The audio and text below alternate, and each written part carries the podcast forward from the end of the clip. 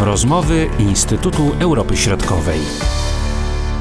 Przed mikrofonami Marcin Superczyński. Witam Państwa. Międzynarodowa społeczność protestuje przeciwko bezprawnemu zachowaniu białoruskich władz.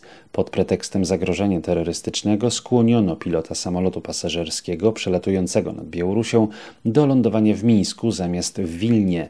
Celem operacji było zatrzymanie obecnego na pokładzie białoruskiego opozycjonisty Ramana Pratasiewicza.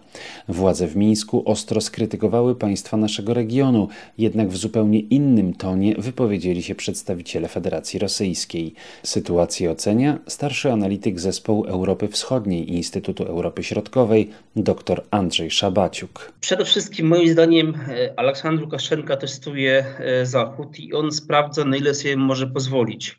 Do tej pory oczywiście Unia Europejska, przede wszystkim Unia Europejska, ale też Stany Zjednoczone e, reagowały na e, antydemokratyczne posunięcia e, Łukaszenki. Te sankcje jednak miały głównie charakter personalny.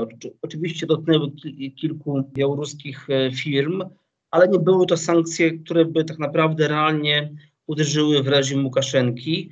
I też Aleksandr Łukaszenka moim zdaniem ma świadomość tego, że ma wsparcie Władimira Putina i e, on może sobie dzięki temu pozwolić po prostu na więcej. Tutaj te działania wymierzone w ten zespół tworzący ten słynny kanał Telegram Niechta, one też mają charakter taki można powiedzieć propagandowy. Dlaczego? Bo zauważmy, że nawet białoruska agencja e, informacyjna państwowa Biełta informowała wprost i otwarcie, że to sam Aleksandr Łukaszenka wydał rozkaz zatrzymania tego samolotu i wymuszenia tego lądowania w Mińsku. Tak więc Łukaszenka pokazuje, że on jako silny przywódca jest w stanie ścigać każdego e, przeciwnika reżimu.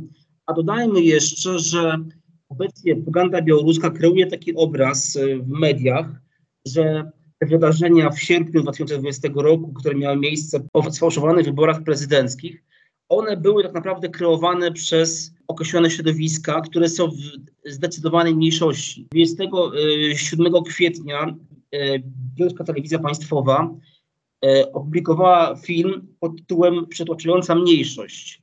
I sens tego filmu jest taki, że kupiona przez Zachód zdemoralizowana mniejszość która nie ma poparcia realnego w społeczeństwie, na której czele stoi Siarchiej Dzichanowski e, i też szereg blogerów, którzy są opłacani i kontrolowani przez zachodnie służby. Celem było, była destabilizacja Białorusi i wciągnięcie Białorusi, e, pochłonięcie Białorusi przez, przez Zachód. I tutaj ten, ten, ten e, kanał Telegram Niechta on jest jednym z kluczowych e, w tej narracji propagandowej, jedną z kluczowych sił, która destabilizowała Białoruś po wyborach prezydenckich w 2020 roku. Dlaczego akurat Raman Pratasiewicz stał się celem Aleksandra Łukaszenki? No przede wszystkim dlatego, że miał taką możliwość Łukaszenka, że miał możliwość po użyciu właśnie siły, przy użyciu myśliwców zmusić samolot do lądowania, tak? No nie ma w tym momencie realnej możliwości zaatakowania głównego twórcy tego kanału e, Niechta, e, Stepana Puciły. On obecnie znajduje się w Warszawie, jest otoczony opieką polskich służb. Oczywiście jestem przekonany, że Białoruś stara się także czy pochwycić, czy e, w jakiś sposób zaszkodzić Stepanowi Pucile, ale no, na razie jest to po prostu niemożliwe, on jest poza zasięgiem białoruskich służb. Ja myślę, że to jest też w pewnym sensie, e, że to może być e, taka okazja, żeby wykorzystać ten, ten akt propagandowo nie tylko w celu takim, aby pokazać siłę Łukaszenki i to, że on kontroluje sytuację i potrafi ścigać wrogów reżimu, ale też to może mieć podobny wymiar, jak to miało miejsce w przypadku rzekomego zamachu na Aleksandra Łukaszenkę, bo zauważmy, że w tym filmie propagandowym, który wyszedł też pod koniec kwietnia tego roku, pod tytułem właśnie Zabić Łukaszenkę, tam ci rzekomi przywódcy tego przewrotu zbrojnego, rzekomego przewrotu zbrojnego, czyli między innymi to był e, Aleksandr Fiaduta i Juri Zenkowicz. Oni wprost w tym filmie, złamani przez śledztwo, przyznają się do tego, że stali na czele przewrotu państwowego. I można powiedzieć, że białoruski reżim wykorzystuje tych złamanych więzieniem, zastraszonych opozycjonistów do pokazania faktycznie, że państwa, tutaj nie było, nie było żadnych protestów, nie było, nie było żadnego poparcia społecznego. To wszystko była manipulacja Zachodu, zachodnich służb, bo większość Białorusinów popiera Łukaszenkę.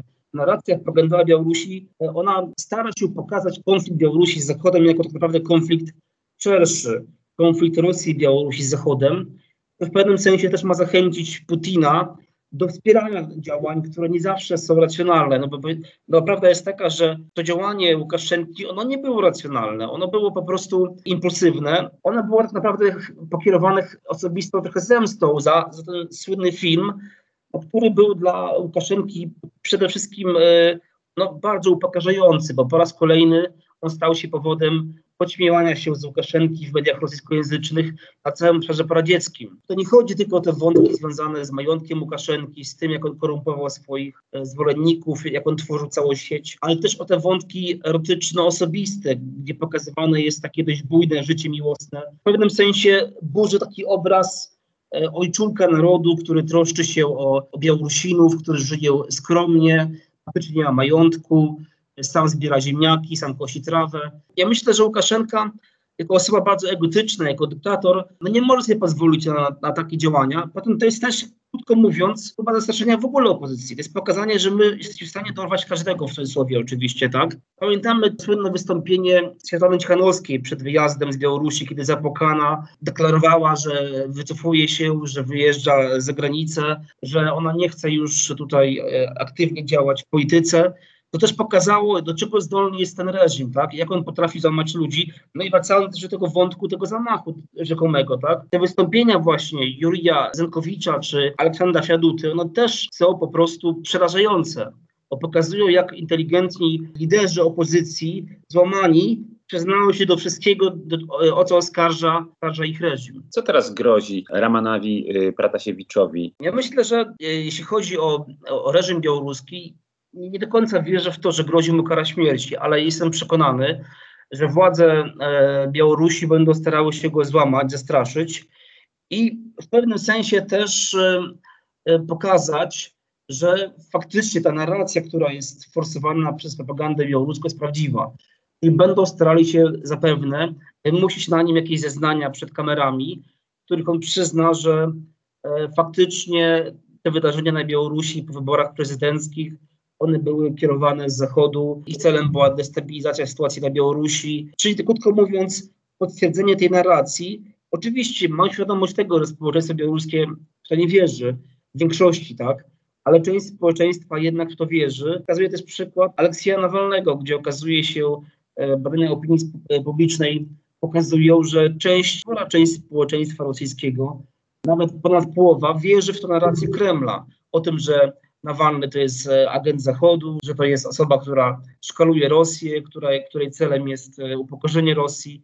Więc tutaj e, ja myślę, że podstawowym celem będzie wykorzystanie tego aresztowania w celach propagandowych. Czy temu działaczowi można w jakiś sposób efektywny pomóc? Czy to praktycznie jest bardzo trudne?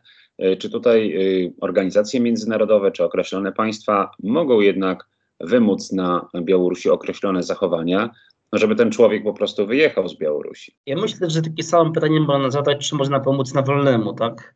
I myślę, że odpowiedź będzie taka sama. To jest zbyt ważna osoba w tej narracji propagandowej Białorusi, żeby Łukaszenka zgodził się na zwolnienie Protasiewicza. I też jego aresztowanie łączy się z takim e, wizerunkiem propagandowym silnego przywódcy Łukaszenki, więc automatycznie jego zwolnienie by oznaczało, że on nie jest aż taki silny i wszechmocny, jak on pozuje w mediach białoruskich. Więc y, to jest kwestia też wizerunkowa, podobnie jak, jak z Nawalnym, i kwestia osobista, dodajmy jeszcze. Podobnie jak z Nawalnym również. Bo zauważmy, że Nawalny wprost zaatakował Putina.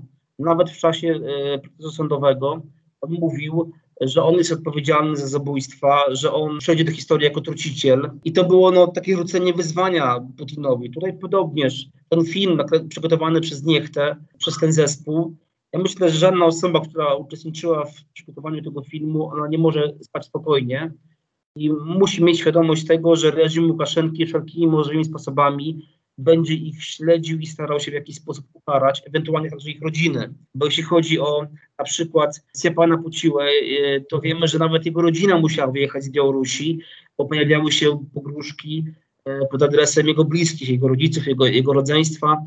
Więc to jest, e, no to jest wielkie zagrożenie. Myślę, że, że Łukaszenka teraz kontroluje sytuację na Białorusi. On nie pozwoli sobie na to, aby ktokolwiek zagroził jego władzy. Jest skrajnie zdeterminowany, żeby takich właśnie przywódców, w cudzysłowie, bo on ich określił jako przywódców przede wszystkim. Zauważmy, że w narracji Łukaszenki to nie jest Światłana Cichanowska, jest, jest takim liderem manipulującym w cudzysłowie tłumem, tylko właśnie Niechta. Niechta i, i, i mąż Światłany, Sjarchie Cichanowski.